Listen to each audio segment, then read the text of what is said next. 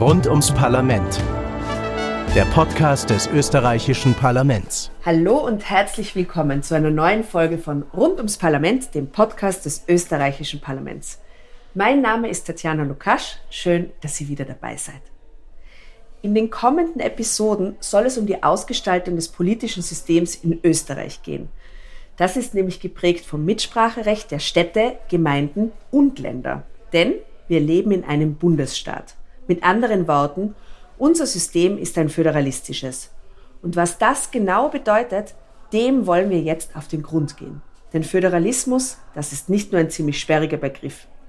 Wie so ein föderalistischer Staat tatsächlich funktioniert, was er für Vor- und Nachteile hat und warum es so etwas überhaupt gibt, das ist gar nicht selbstverständlich. In den kommenden Folgen unterhalte ich mich deswegen über alle diese Fragen mit den verschiedensten Expertinnen und Experten. Und ich glaube, das wird sehr spannend und aufschlussreich. In dieser Folge kommen wir, wenn man so will, gleich zur Sache. Was ist Föderalismus? Das ist die Frage, der wir uns heute widmen und natürlich, wie funktioniert er in Österreich? Und dazu darf ich ganz herzlich unseren Gast, Frau Katrin Praprotnik, begrüßen. Schönen guten Tag, hallo.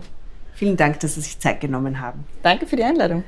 Sie sind Politikwissenschaftlerin an der Universität Graz. Ihre Schwerpunkte sind politische Systeme und Politik in Österreich, politische Repräsentation und Wahlbeteiligung, um nur einige zu nennen. Und Sie haben bis März 2023 das Austrian Democracy Lab geleitet, mit dem Demokratiezufriedenheit und die Zukunft der Demokratie in Österreich erforscht wird. Also sehr spannendes Betätigungsfeld. Wir würden gleich mit der ersten Frage reinstarten, wenn es Ihnen recht ist. Sehr gerne, ja. Wir stehen ja jetzt hier an einem Ort im Wiener Parlamentsgebäude, der den Föderalismus in unserem Land in besonderer Weise repräsentiert, nämlich im Bundesversammlungssaal. Waren Sie schon mal hier? Nein, das ist jetzt tatsächlich auch für mich das erste Mal, dass ich hier in diesem speziellen Saal bin und ich habe mich auch schon sehr darauf gefreut, jetzt den nicht nur vom Fernseher aus zu sehen, sondern auch selbst hier von innen aus zu sehen, wo er ja frisch renoviert im neuen Glanz erstrahlt. Und man muss an dieser Stelle sagen, er ist besonders schön. Vor allem dieses Deckenfenster ist äh, prächtig wie sonst keines im Haus. Es ist sehr beeindruckend, wenn man von der Seite so in diesen Saal hineinkommt und dann sieht, wie groß er auch ist und wie schön und prachtvoll gestaltet. Und wir hatten heute auch das große Glück, dass wir über diese extrem süße kleine Wendeltreppe kommen durften, die bis rauf zum Dach geht. Also sehr schön hier. Also, wir sind im Bundesversammlungssaal und hier versammeln sich ja die Vertreterinnen und Vertreter der Bundesländer mit den Abgeordneten der Bundesebene. Kurz gesagt finden hier also alle gemeinsamen Versammlungen vom Bundesrat und Nationalrat statt. Können Sie uns vielleicht kurz erklären, wozu es diese sogenannte Bundesversammlung überhaupt gibt und was die tut? Also die Bundesversammlung ist eine Versammlung zwischen den Mitgliedern des Bundesrates und den Mitgliedern des Nationalrates. Ist also nochmal ein eigenes parlamentarisches Organ, das aber nur sehr, sehr wenige, genau genommen fünf, in der Bundesverfassung aufgelistete Aufgaben hat, die alle mehr oder weniger damit zu tun haben, den Bundespräsidenten oder die Bundespräsidentin anzugeloben. Mhm. Und ansonsten gibt es keine regulären Sitzungen von der Bundesversammlung. Natürlich treffen sich manchmal auch die Mitglieder von Nationalrat und Bundesrat zu Festsitzungen, zu Gedenksitzungen. Die finden dann auch hier im Bundesversammlungssaal statt. Aber das ist keine klassische Sitzung der Bundesversammlung, die tritt eben wirklich nur zu diesen sehr speziellen Anlässen rund um den Bundespräsident oder die Bundespräsidentin zusammen. Das hatten wir jetzt auch erst in der jüngeren Vergangenheit. Das Parlament hier hat ja erst Anfang Jänner 2023 wieder seine Tore eröffnet und dann wenige Wochen später gab es schon die Angelobung von Alexander van der Bellen zum neuen Bundespräsidenten. Die hat dann hier stattgefunden und hier waren eben dann gemeinsam versammelt Mitglieder vom Bundesrat, Mitglieder vom Nationalrat. Und Ehrengäste und viele Ehrengäste. So eine Angelobung ist natürlich auch immer etwas ganz, ganz, ganz Besonderes. Und es ist das, worin die Bundesversammlung geübt ist. Seit 1945 alle Sitzungen der Bundesversammlung, die stattgefunden haben, haben stattgefunden zur Angelobung des Bundespräsidenten. Mhm. Jetzt haben wir also schon ein bisschen über Länder und den Bund gesprochen, über Landesvertreterinnen Bundesvertreterinnen und über Parteien, also über Dinge, die zu einem föderalistischen Staat gehören. Würden Sie mir und unseren Hörerinnen vielleicht in einfachen Worten erklären, was das Wort Föderalismus bedeutet? Also Föderalismus bedeutet, dass die politische Macht in einem Staat nicht nur auf der Staatsebene zu finden ist, auf der Ebene des Nationalstaates, sondern auch auf einer Ebene darunter, den sogenannten Gliedstaaten, beispielsweise eben die Bundesländer. Das heißt, es gibt nicht ein so ein Machtzentrum, sondern es ist aufgeteilt zumindest zwischen einem Nationalstaat und den darunterliegenden Gliedstaaten. Und das Besondere oder das ganz, ganz Wesentliche von einem richtigen föderalistischen Staat ist dann, dass dieses Machtverhältnis auch nicht einseitig aufgehoben werden kann. Das heißt, der Nationalstaat kann nicht einfach von sich aus sagen, jetzt hätte ich die Macht eigentlich gern wieder, ich hole sie mir einfach wieder. Das geht nicht, sondern diese Machtverteilung ist auch per Verfassung abgesichert. So haben wir es beispielsweise in Österreich. Österreich ist ein Bundesstaat laut Artikel 2 der Bundesverfassung. Und wenn man eben so will, ist Föderalismus das große theoretische Ordnungsprinzip, das dahinter steht. Und der Bundesstaat ist die Spielart, wie wir sie hier in Österreich verankert haben. Gemäß Artikel 2 unserer Bundesverfassung Österreich ist ein Bundesstaat und dieser Artikel listet dann auch wirklich alle neun Bundesländer so auf. Jede dieser einzelnen Bundesländer hat eine Verfassungsautonomie, hat eine eigene Landesverfassung und da kann auch der Nationalstaat nicht von sich aus alleine daran rütteln und dieses Kräfteverhältnis hier irgendwie neu aufsetzen. Vielen Dank. Und für unsere Hörerinnen und Hörer, die im Hintergrund ja so ein Grundrauschen an Stimmen und Geräuschen hören, hier kommen ganz viele Besuchergruppen durch, die sich das Parlament anschauen. Wer das machen möchte, findet einen Link dazu in unseren Show Notes, nur damit es erklärt ist, warum es im Hintergrund so ein bisschen äh, rumort. genau. Was aber auch das Schöne ist, nicht? Wenn, ja. wenn die Menschen nach hierher kommen und, äh, und sich ihr Parlament anschauen. Das stimmt. Und das wird bei den Führungen auch immer betont. Das ist euer Parlament Setzt euch hin, greift alles an, es gehört euch. Es wird sehr schön gemacht. Große Empfehlung für die Führungen. Als ich mich auf diese Folge vorbereitet habe, habe ich natürlich darüber nachgedacht, was es für andere politische Systeme geben kann. Eines davon ist ja zum Beispiel das Zentralistische, wie es zum Beispiel in Frankreich existiert. Und da habe ich das Bild eines Epizentrums vor Augen gehabt. Also im Kern werden die Entscheidungen getroffen und deren Auswirkungen breiten sich dann an die Ränder aus. Lässt sich Zentralismus so beschreiben? Trifft's das? Also wie so oft gibt es viele Nuancen und vielleicht ein bisschen ausholend, ein bisschen zu dieser Kategorisierung von, von politischen Systemen. Also wir haben schon gesagt, wir haben die föderalen Staaten, wo die politische Macht aufgeteilt ist und wo eben auch die oberste Ebene nicht von sich aus diese Macht wieder zu sich holen kann. Das sind Länder wie Österreich, wie Deutschland, wie die Schweiz, die USA, Belgien. Und dann haben wir auf der anderen Seite eben Einheitsstaaten, wie Sie haben es gerade angesprochen, beispielsweise Frankreich, wo eben die politische Macht in einem Zentrum sich befindet. Wenn wir jetzt weltweit denken, dann sind es gar nicht so viele Staaten, rund 25 Staaten, die wirklich ein föderales System, wie ich es gerade beschrieben habe, etabliert haben. Weil es aber eben gerade die großen Länder sind, neben den USA zum Beispiel äh, auch nach Brasilien oder Indien, leben tatsächlich 40 Prozent der Weltbevölkerung in einem föderalen Staat. Also hat das schon auch äh, ein, eine Bedeutung. Um es jetzt aber trotzdem noch eine Spur komplizierter zu machen, weil ich vorher gesagt habe, es gibt diese Nuancen. Natürlich ist es hier nicht immer dieses Schwarz und Weiß. Und in der Literatur finden wir dann zusätzlich zum föderalen Staat und zum Einheitsstaat noch so eine Mittelkategorie wie die Regionalstaaten, wo es zwar nicht verfassungsmäßig abgesichert ist, diese Machtverteilung, aber wo trotzdem untere Ebenen schon auch sehr viel Macht besitzen, wie beispielsweise Italien oder Spanien. Und manche Autorinnen und Autoren gehen sogar so weit und sagen, naja, auch diese Dreiteilung trifft es eigentlich gar nicht so ganz. Eigentlich müssten wir uns, wenn wir diese politischen Systeme uns anschauen, von so einem Kontinuum sprechen.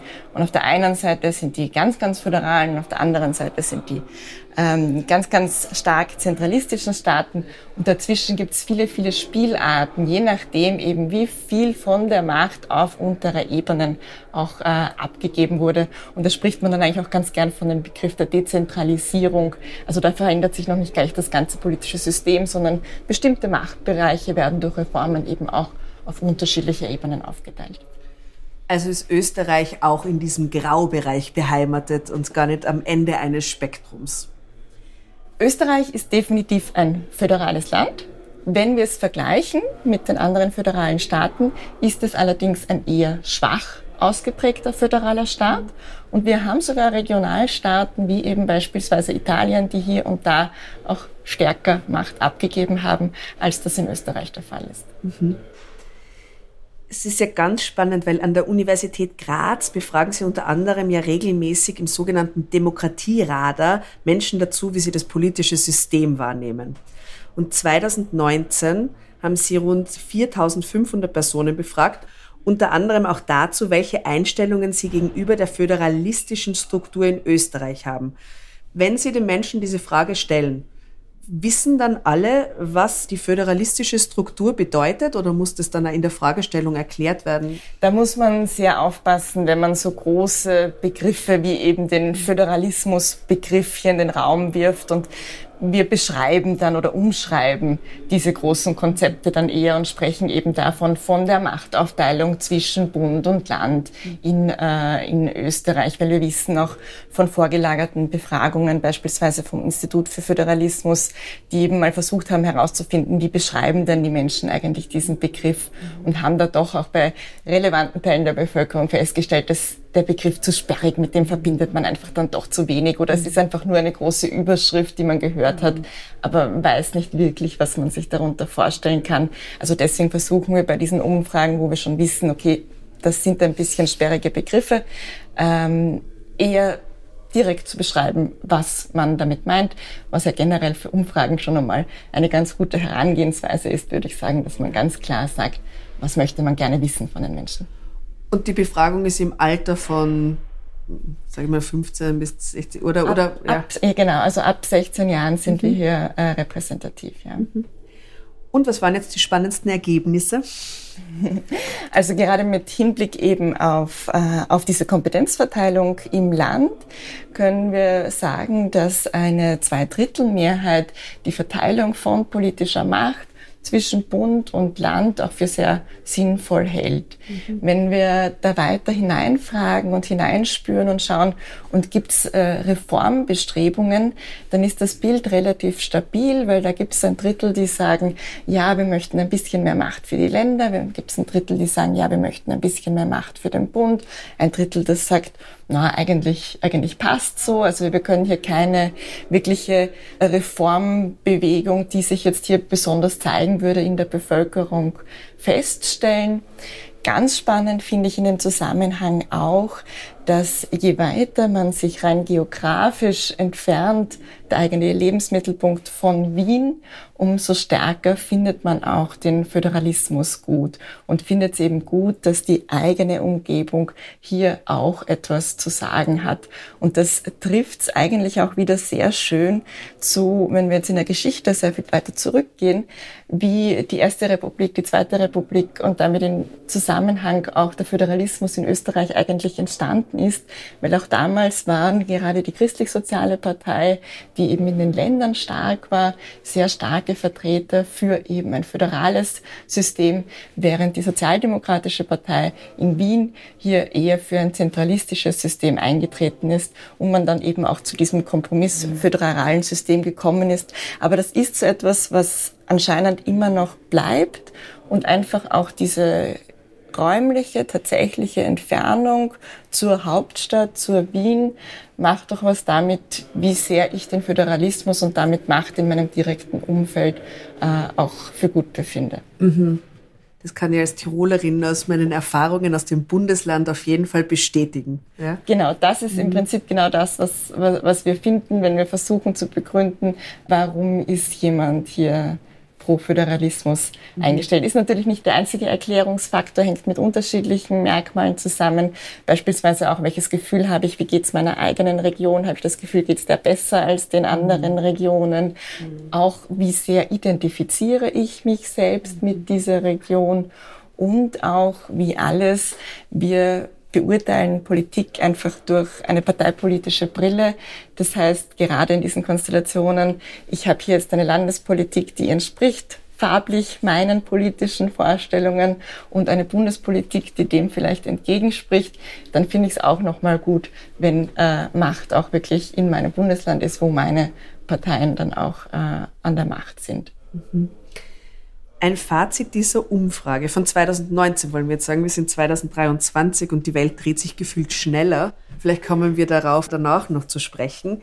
Aber ein Fazit war, neben der Länderebene wird insbesondere die Gemeindeebene positiv bewertet. Also die genießt vergleichsweise hohes Vertrauen und zudem hat eine Mehrheit der Befragten den Eindruck, dass sie auf dieser Ebene sich am ehesten beteiligen können ist die Schlussfolgerung, dass dann Lokal- und Landespolitiker und PolitikerInnen beliebter sind, also die Umfragesieger in Sachen Popularität oder doch nicht? Also gerade die Merkmale, die Sie jetzt angesprochen haben, eben ähm, Vertrauen und auch bei, bei kümmert sich stark um meine Anliegen, da schneidet die Gemeindeebene auch immer sehr stark ab. Und äh, das sehe ich persönlich auch für ein sehr positives Zeichen für die Politik, weil man kann es eben auf der, der Gemeindeebene am direktesten auch beobachten. Und da, wo wir es dann beobachten äh, können, sehen wir im Moment mal die Politiker, die Politikerinnen, die setzen sich ja ein, die kümmern sich ja. Von daher finde ich es insgesamt auch ein, ein gutes Zeichen und für die jeweiligen Politiker, Politikerinnen auch äh, natürlich ein, eine Art Anerkennung, dass sie hier diese Wertschätzung für die Arbeit erfahren. Wo man ein bisschen aufpassen muss bei der Frage, Beliebtheitskaiser, Beliebtheitskaiserin. Wenn man auf die unteren Ebenen schaut, nimmt auch die Bekanntheit sehr, sehr rasch und äh, sehr klar ab. Wir haben beispielsweise die Vorwahlbefragungen für den ORF und den Landtagswahlen. Da sehen wir, die Landeshauptleute sind noch sehr, sehr gut bekannt es bricht dann schon ab bei den größeren äh, Oppositionsparteien und bei den kleineren Parteien können dann schon deutlich weniger als die Hälfte der Menschen wirklich namentlich nennen, wer beispielsweise der Spitzenkandidat oder die Spitzenkandidatin ist. Das ist vielleicht so der Wermutstropfen daran. Aber unterm Strich bleibt als Ergebnis sicherlich von der Umfrage, dass gerade die niedrigeren Ebenen, das ist jetzt aber nicht nur explizit die Landesebene, sondern vor allem eben die Gemeindeebene, da sehr hohes Vertrauen, mhm. sehr hohe Beliebtheit auch erfahren und umgekehrt diese politische Ebene das Gefühl gibt eben, man kann sich selbst auch einbringen. Ja, ja und die sind nah und die hat man vielleicht genau. auch schon mal getroffen und mit denen ein Wort gesprochen, genau. anders als äh, Und die Anliegen sind sehr konkret, wo ja. man auch wirklich sagt, da kann ich jetzt meine Erfahrung mhm. einbringen. Es ist mhm. äh, der Zebrastreifen, wo ich jeden Tag drüber gehe und beziehungsweise der nicht vorhandene Zebrastreifen, kann mich da vielleicht einsetzen oder die Bushaltestelle, die nicht barrierefrei ist und wo man sieht, dass Menschen, die den Rollstuhl benutzen, hier nicht ordentlich einsteigen können und wo man kleine Veränderungen dann macht und auch schöne Erfolgserlebnisse hat und ein schönes Lehrbeispiel aber auch hat, was Politik ist, nämlich uns gemeinsam Spielregeln fürs gemeinsame Zusammenleben zu geben und dadurch unser Leben besser zu machen. Dann komme ich nochmal auf die Frage von, äh, es sind vier Jahre vergangen zurück und bitte aber um eine kurze mhm. Antwort. Glauben Sie, dass sich die Ergebnisse dieser Umfrage in den letzten vier Jahren geändert hätten oder ist das eine gleichbleibende Geschichte? Schwierig zu beurteilen. Ich glaube grundsätzlich die Haltung zum Föderalismus, weil es ja verschiedene Faktoren sind, die das erklären, sich nicht geändert hat. Aber natürlich gerade in der Corona-Pandemie ist auch die Diskussion, wie viel hat der Föderalismus, hat diese Machtverteilung ähm, verlangsamt, auch wieder sehr, sehr intensiv diskutiert worden. Wirklich wissen tun wir es erst, wenn wir nochmal befragen. Schauen wir uns jetzt mal kurz das Regelwerk des österreichischen Bundesstaats an. Also, wie ist denn das Verhältnis von Bundesrat und Nationalrat genau ausgestaltet? Wie stehen sie laut Verfassung zueinander? Also zum großen Ganzen gibt es ja unterschiedliche Möglichkeiten, wie das Land politische Macht ausüben kann. Das ist einerseits, dass das Land in dem eigenen Bundesland politische Macht ausübt und andererseits, dass äh, das Land an der Bundespolitik mitwirkt. Und der Bundesrat ist diese zweite Säule, dass die Bundesländer die Möglichkeit haben, bei der Bundespolitik auch mitzuwirken und mitzugestalten. Die zwei Kammern sind aber unterschiedlich stark. Also der Nationalrat ist die deutlich stärkere Kammer im Vergleich zum Bundesrat. Der Bundesrat hat im Regelfall nur ein aufschiebendes Vetorecht, ein sogenanntes suspensives Vetorecht. Das heißt, die Mehrheit seiner Mitglieder kann den Beschluss fassen, hier einen begründeten Einspruch gegen einen Beschluss, der vom Nationalrat kommt, zu erheben. Wer sitzt denn im Bundesrat? Sitzen da die ganzen Landeshauptleute drin oder wer bevölkert denn den Bundesrat? Der Bundesrat wird beschickt durch die Landtage. Das heißt, nach jeder Landtagswahl konstituiert sich ja im Bundesland der Landtag neu und gemäß dieses Stärkeverhältnisses hat der Landtag dann das Recht, Vertreter und Vertreterinnen in den Bundesrat zu entsenden. Das bedeutet, dass der Bundesrat selbst gar nicht so wie der Nationalrat Gesetzgebungsperioden hat, nach denen er jeweils erneuert wird, weil eine neue Wahl stattfindet, sondern er erneuert sich sozusagen ständig, immer dann, wenn eine Landtagswahl stattgefunden hat und das jeweilige Land neue Vertreter, neue Vertreterinnen entsenden darf, dann wird der Bundesrat zumindest eben zu diesem Teil auch erneuert. Deswegen spricht man auch davon, der Bundesrat tagt in Permanenz. Bundesrat mhm. tagt seit 1945. Mhm. Mhm. Und es wird auch wieder, je nachdem, wie die Parteien abgeschnitten haben, auf äh, Bundeslandebene, so werden die dann ausgeschickt vom Landtag. Genau, auch mhm. nach dem Verhältniswahlrechtssystem mhm. habe ich mehr Stimmen bekommen, mhm. habe ich auch mehr Ansprüche auf die Sitze und die Sitze sind zwischen den Ländern proportional zur Stärke der mhm. Bevölkerung in diesen ein, äh, jeweiligen Ländern auch mhm. verteilt. Spannend. Das finde ich sehr spannend, dass Absolut. der. Ja. Auch das verändert sich dann immer. Je nach mhm. Volkszählung wieder wirkt sich das dann darauf auf, wie viele Sitze eigentlich einem mhm. Bundesland zustehen. Mhm. Und das kommt jetzt erst, kriegen wir dann im Frühjahrs-, Frühsommer 2023 die neuen Ergebnisse der letzten Volkszählung und dann ah. hat der Bundesrat vielleicht auch wieder ein bisschen eine Veränderung. Aha. Interessantes demokratisches Instrument, der Bundesrat. Gut, dann ist das ein bisschen die theoretische Ebene, dann wissen wir, wie der zusammengesetzt ist äh, und wie die zueinander stehen im praktischen Sinne, wie wird Föderalismus in Österreich dann gelebt? Und gibt es auch andere Wege, auf denen Landespolitiker oder Landesverbände der Parteien auf die Bundespolitik einwirken, als über den Bundesrat zum Beispiel? Also gelebt wird es eben so, dass der Bundesrat äh, de facto nur eine sehr, sehr geringe Macht hat, eben mit Ausnahme bei den Fällen, wo es wirklich Länderinteressen betrifft, die dann beschnitten werden würden. Das geht nicht, aber sonst ist es eben immer nur ähm, dieses aufschiebende Veto. Und wenn wir uns das bisschen vor Augen halten, wir hatten in den letzten gut 20 Jahren über 3000 Beschlüsse vom Nationalrat an den Bundesrat und bei einem Prozent gab es da einen Einspruch vom Bundesrat und fast ausnahmslos wurde dann vom Nationalrat aber ein sogenannter Beharrungsbeschluss gefasst. Das heißt, es geht dann trotzdem durch und auch der Einspruch ist nett, aber hat eigentlich keine Auswirkungen. Ist das nicht frustrierend für den Bundesrat? Dann macht er einen Einspruch und dann will er was verändern und dann, dann Geht da gar nichts eigentlich? Das dahinterliegende oder der dahinterstehende Akteur, der dieses Verhalten oder auch dieses Ergebnis erklärt, sind die politischen Parteien. Der Bundesrat ist natürlich die Länderkammer, die dazu da ist, um die Länderinteressen zu vertreten. Aber auch am Abstimmungsverhalten, am Verhalten der Mitglieder sieht man, die stimmen nicht nach Länderzugehörigkeit ab, sondern die stimmen nach Parteizugehörigkeit ab.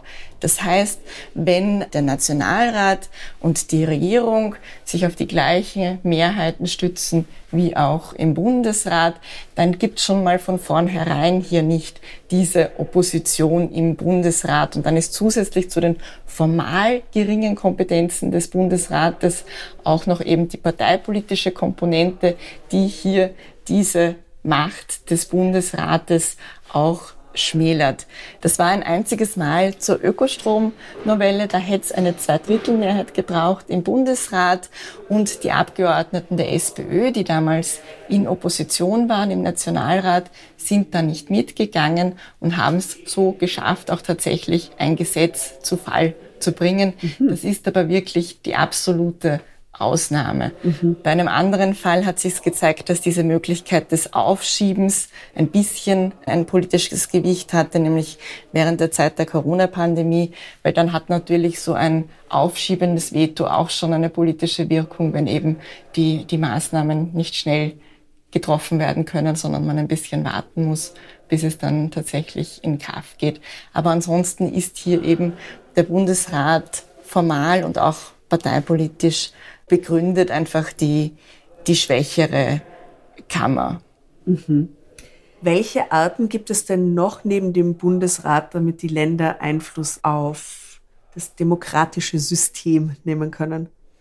Also wir haben jetzt vor allem ja eben die formalen Kanäle besprochen, aber eben auch äh, sind schon kurz auf die Parteien gekommen und darauf, dass Parteien einfach die zentralen Akteure in modernen Demokratien sind und sind auch zentrale Akteure bei dieser Politikgestaltung im Mehrebenensystem. Es gibt die sogenannte Landeshauptleutekonferenz, die tagt zweimal im Jahr und da treffen sich vor allem eben die Landeshauptleute aus den einzelnen Bundesländern. Das ist ein vollkommen informelles Gremium. Das werden Sie nicht in der Bundesverfassung oder ähnliches niedergeschrieben finden. Das ist ein rein informelles Gremium, wo die Landeshauptleute versuchen, Länderinteressen miteinander abzustimmen. Und so mit Einstimmigkeit, alle diese Beschlüsse werden einstimmig gefasst, noch einmal eine andere Schlagkraft auch gegenüber der Bundespolitik zu entwickeln. Manche Beobachter, Beobachterinnen meinen, es sind dann eher die kleinsten gemeinsamen Kompromisse und es sind eher Beschlüsse, um Dinge zu verhindern, die man nicht will, weil natürlich dieses Einstimmigkeitsprinzip herrscht und ja auch keiner irgendwie eine Notwendigkeit hat, sich dort überstimmen zu lassen. Ich denke, was jedenfalls stimmt, ist, dass es hier ein informelles Gremium gibt, das sehr starkes politisches Gewicht hat durch dieses geschlossene Auftreten der Landeshauptleute und auch wenn diese Beschlüsse dann nirgends formal quasi festgeschrieben werden, die erreichen die Bundesregierung schon und das hat schon ein besonderes Gewicht. Das heißt, über dieses Gremium gibt es einen informellen Einflusskanal und darüber hinaus auch unabhängig jetzt von Kooperationen zwischen den Ländern, einfach durch die involvierten Personen. Also die Landeshauptleute der jeweiligen Partei sind meistens auch gewichtige Personen in äh, der Bundespartei, sitzen da in Bundesparteigremien, stimmen mit, haben Einfluss und haben auch eine gewisse Macht. Natürlich sind sie von der Bundespolitik abhängig, aber umgekehrt besteht diese Abhängigkeit auch ein Stück weit, weil, sei es nur, wenn eine Nationalratswahl ansteht, dann müssen eben auch die einzelnen Landesorganisationen rennen und laufen und Wahlkampf machen, damit es dann für die gesamte Partei funktioniert. Also hier besteht schon dieses Wechselverhältnis zwischen den Ebenen und hier haben einfach hohe ähm, äh, Parteifunktionäre in den Ländern auch die Möglichkeit, Einfluss zu nehmen auf die jeweilige Bundespolitik. Mhm. Wir haben ja ganz zu Anfang bereits davon gesprochen, dass 40 Prozent der Weltbevölkerung in föderalistischen Systemen leben. Also in den USA, Schweiz, Indien, Großbritannien. Würden Sie uns vielleicht kurz erklären, wie die anderen Varianten des Föderalismus ausschauen? Also wir haben verschiedene Messungen, um, um festzustellen, wie stark ist diese Dezentralisierung. Da gibt es zum Beispiel den Regional Authority Index. Der schaut sich diese zwei Säulen an. Wie stark können äh, die Regionen sich selbst regieren und wie stark können sie hineinregieren in, äh, auf die bundespolitische Ebene. Und da haben wir die stärksten ähm, föderalen Systeme oder die stärksten äh, Systeme, wo die Regionen sehr viel Macht haben, vor allem in Deutschland, in der Schweiz, aber auch in den USA. Und Österreich fällt hier bei diesen starken Playern ein bisschen zurück und Regionalstaaten beispielsweise wie Italien haben hier auch schon sehr viel Macht auf die Regionen abgegeben. Wenn wir dann tiefer hineinblicken sozusagen in die unterschiedlichen Spielarten, dann äh, macht die Unterscheidung zwischen kooperativer und kompetitiver äh, Föderalismus Sinn. Kooperativ, wie wir es zum Beispiel in Österreich haben, aber auch in Deutschland haben, wo auch die unterschiedlichen Länder miteinander agieren und miteinander zusammenarbeiten, während kompetitiver Föderalismus eher die Spielart in den USA ist, wo die einzelnen Länder, die einzelnen Bundesstaaten auch sehr stark miteinander im Wettbewerb stehen.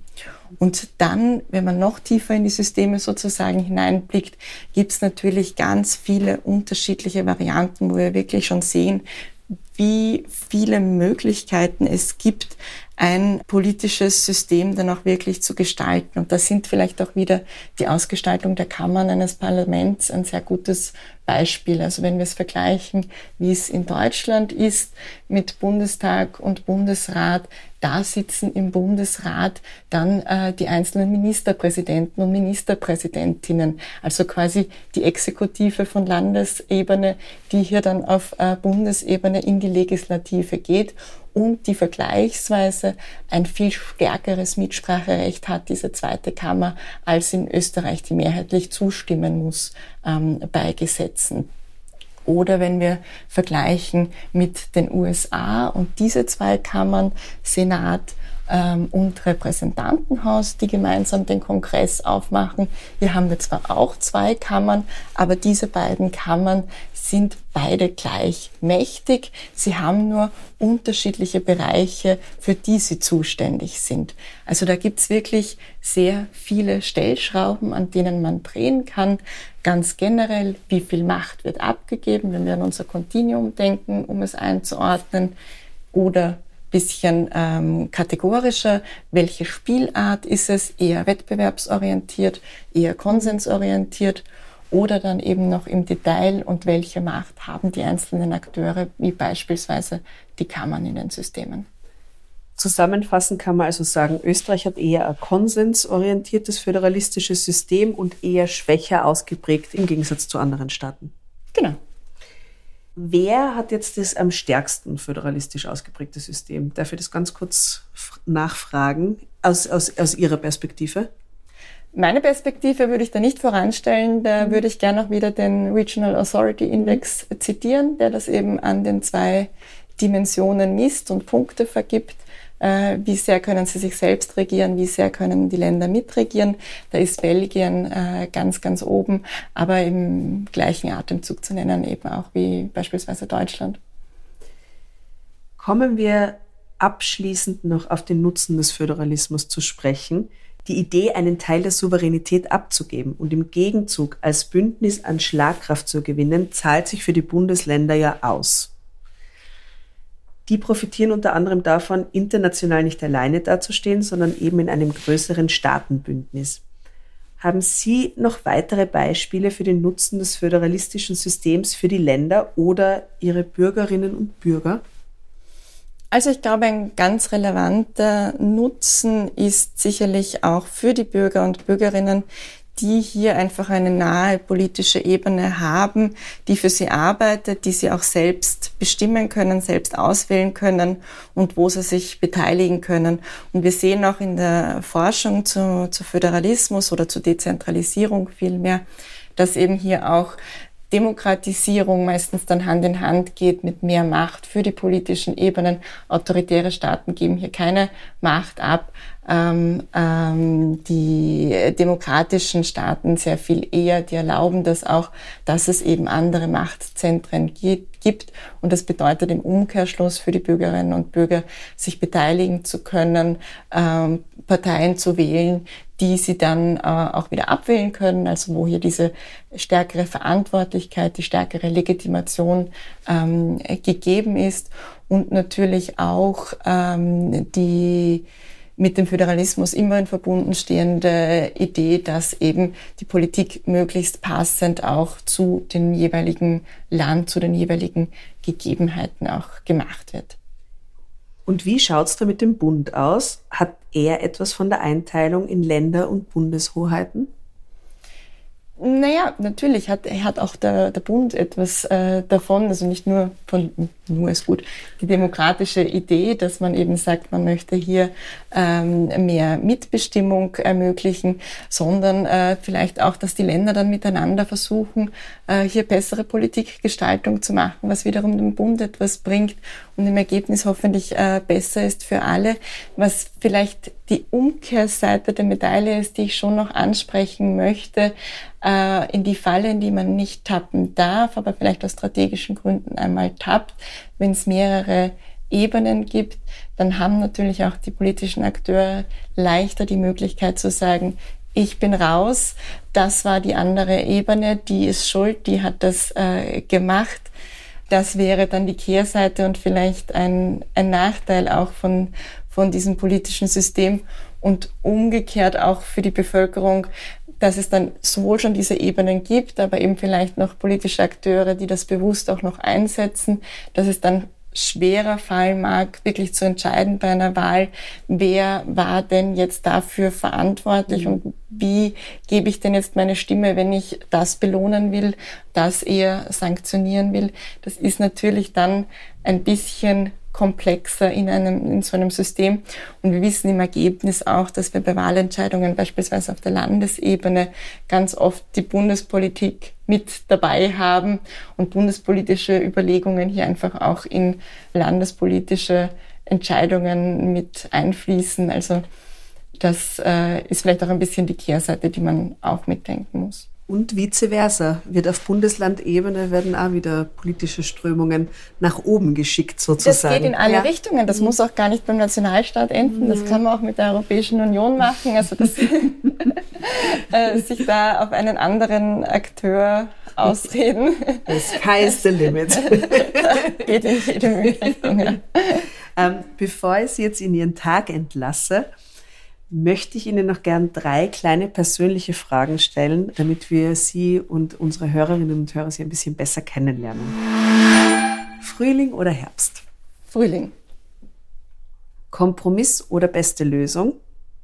Ich glaube, das eine schließt das andere nicht aus. Das heißt, mein Ergebnis ist Kompromiss. und wo beginnt für Sie Demokratie? Beim Respekt. Und dann folgt all das, die verschiedensten Merkmale, die verschiedensten Charakteristika, die ein gelungenes demokratisches System ausmachen. Und mit diesen Worten beenden wir unsere heutige Folge. Ich sage herzlichen Dank an Frau Katrin Prapotnik, die an der Universität Graz das Austrian Democracy Lab geleitet hat und zur Einstellung der Bürger gegenüber unserer Demokratie forscht. Vielen Dank, dass Sie bei uns waren und uns ins Thema Föderalismus haben eintauchen lassen. Danke für die Einladung. Alle, die sich für die Ergebnisse der Befragungen des Austrian Democracy Labs interessieren, finden den Link in den Show Notes.